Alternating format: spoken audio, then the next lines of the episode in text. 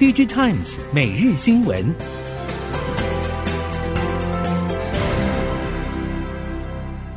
听众朋友们好，欢迎收听 Digitimes 每日新闻，我是翁方月，现在为您提供今天的科技产业新闻重点。首先带您关心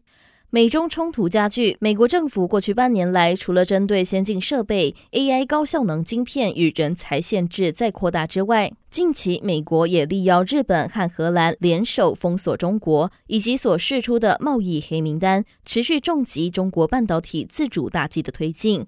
不过近期中国半导体产业结构并没有就此松动，供应链早已经动起来，在中国政府补助扶植方向确立之下，国产替代的决心更为坚定。半导体业者表示，目前中国已经进入快速增长期，内需也不断扩增，但由于第三类半导体关键核心设备以及材料大部分依赖进口，近来中国也提前展开部署，防止自主可控能力又遭到美方钳制，现在已经加快第三类半导体设备的国产化替代进程，对于上下游供应链给予全面协助。日厂 JOLED 历经长期赤字，终于向法院申请破产保护，而政府大力支援的面板厂日本显示器已经因为经营危机而卖给美国基金，目前还在设法缩减赤字。另一家日本面板制造商夏普以及其相关企业界显示产品，现在已经隶属台厂鸿海旗下。随着 JOLED 破产，纯日系面板厂的存在感已经降到最低。JOLED 虽然引进电装等厂更多的资金，并对外销售印刷式 OLED 面板制作技术的专利，在2020年与中国 TCL 集团旗下面板厂 TCL 华星光电签订资本合作协议，由 TCL 提供资金，联手开发印刷式 OLED 面板量产技术，但这些努力也没有办法让 JOLED 转亏为盈。日本经产省大臣西村康稔在记者会上对 JOLED 破产表示遗憾，并期待 JOLED 活用智慧财产权与人才重建经营。随着中国消费力道逐步复苏，以消费性电子为大宗的台系微控制器业者新唐和盛群都指出，有望借由中国解封，市场需求陆续回温，提高今年整体营收表现，同时也加强布局其他海外市场。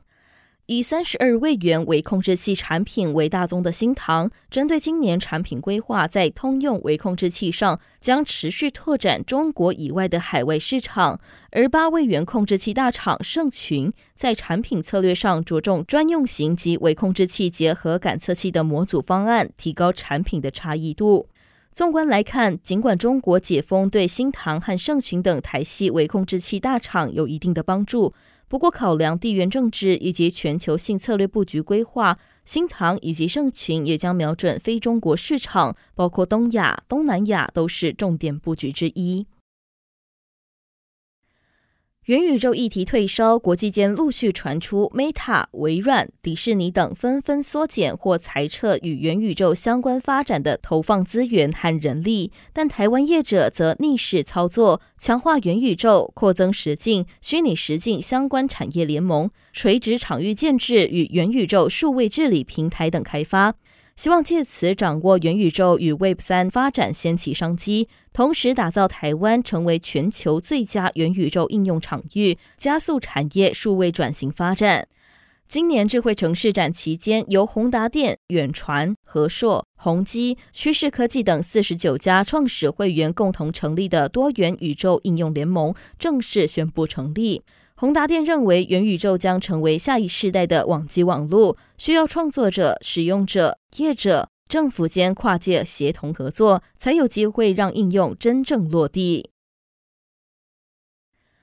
近年全球智慧型手机市场已经趋近于饱和，出货规模从2019年以来逐年走跌，去年再受到中国风控冲击，不止供应链大乱，需求也明显萎缩。值得注意的是，手机供应链表示，台湾仅存的两大手机品牌华硕与宏达电出货量能逐年续减，全年早已经没有百万只的实力，不具有成本与定价优势，转亏为盈几乎是不可能的任务。而且两厂也已经边缘化，近期再推出新机，虽然严格控制行销费用，但目前市况惨淡，连苹果也砍单，亏损情势恐怕加剧，淡出止血揣测再起。目前从终端品牌到上游晶片、晶圆代工，大致认为今年第三季以前，全球手机市场还是持续去化库存，一线大厂陷入高库存、低需求的逆境，其他手机品牌业者更是不好过。传音旗下品牌积累库存也相当可观，拖累整体获利表现，市场估计今年底才能降到健康水位。产业电脑由于属性与消费性电子产品不同，在市场上一直属于较为冷门的产业。不过近年随着物联网、工业 4.0、产业智慧化等议题发酵，让产业电脑业者也获得一定的关注度。产业电脑业者也展开第二波购并与策略合作对象，以应用产业上下游需求为目标。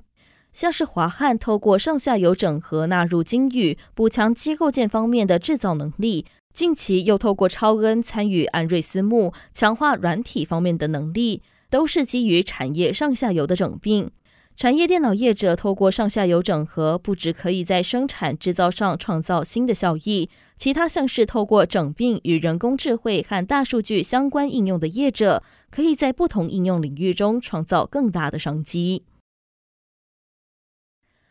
电动机车品牌厂商不止卖车，更积极推动智慧化服务。在政府政策鼓励以及国际趋势之下，台湾机车厂商纷纷启动电动化转型。但在比效能、比价格之外，各厂更是持续延伸战线，往能源、机车联网、共享等领域发展。在能源部分，光阳机车推出 Lonex 能源解决方案，也积极布建换电站，希望可以破除民众对换电不便的忧虑。而 Gogoro 的 GogoroNetwork 换电系统，除了有助于其他机车厂免去开发电池的环节之外，也可以达到能源共享。在机车联网部分，洪家腾致力于推广机车联网的重要性，整合人车路云等科技与技术，期望打造次世代智慧交通产品。另外，光阳和 GoShare 也都积极投入共享服务市场。全球汽车业者逐渐向电动车和氢燃料电池电动车等未来车趋势靠拢，连带零组件业者也开始转换事业重心。不过，南韩业界消息指出，转向未来车发展的南韩零组件业者大约60%出现亏损。虽然电动车和电动车电池等被视为南韩重点未来产业，但南韩电动车产业根基还不牢固，仍然需要建立南韩零组件生态系的新方案。南韩学者建议，虽然电动车零组件数量比传统内燃机汽车减少将近 30%， 但零组件生态系是电动车产业成长要件。现阶段，南韩应该优先找出零组件业者推延转换未来车事业的原因，并给予相应的支援。尽管目前日本已经没有过往半导体制造业者在制程技术与产能上的好情势，但当地业者在晶片后端制程材料和制造设备供应链中还是具有举足轻重的地位。为了扩大日本在全球半导体产业中的影响力，当地业者纷纷扩大投资，加速发展半导体后端制程技术。根据报道，像是专注于细晶圆切割精密设备技术开发与投资的迪斯科和东京精密，以及带领半导体效能测试技术开发与投资的爱德万，都在半导体后端制程制造设备市场中位居领先地位。后端制程技术受到关注的部分原因，就是随着 3DIC 技术的导入，为原本面临萎缩与效能极限的晶片发展带来新的前进道路。以上新闻由 Digitimes 电子时报提供，翁方月编辑播报，谢谢您的收听。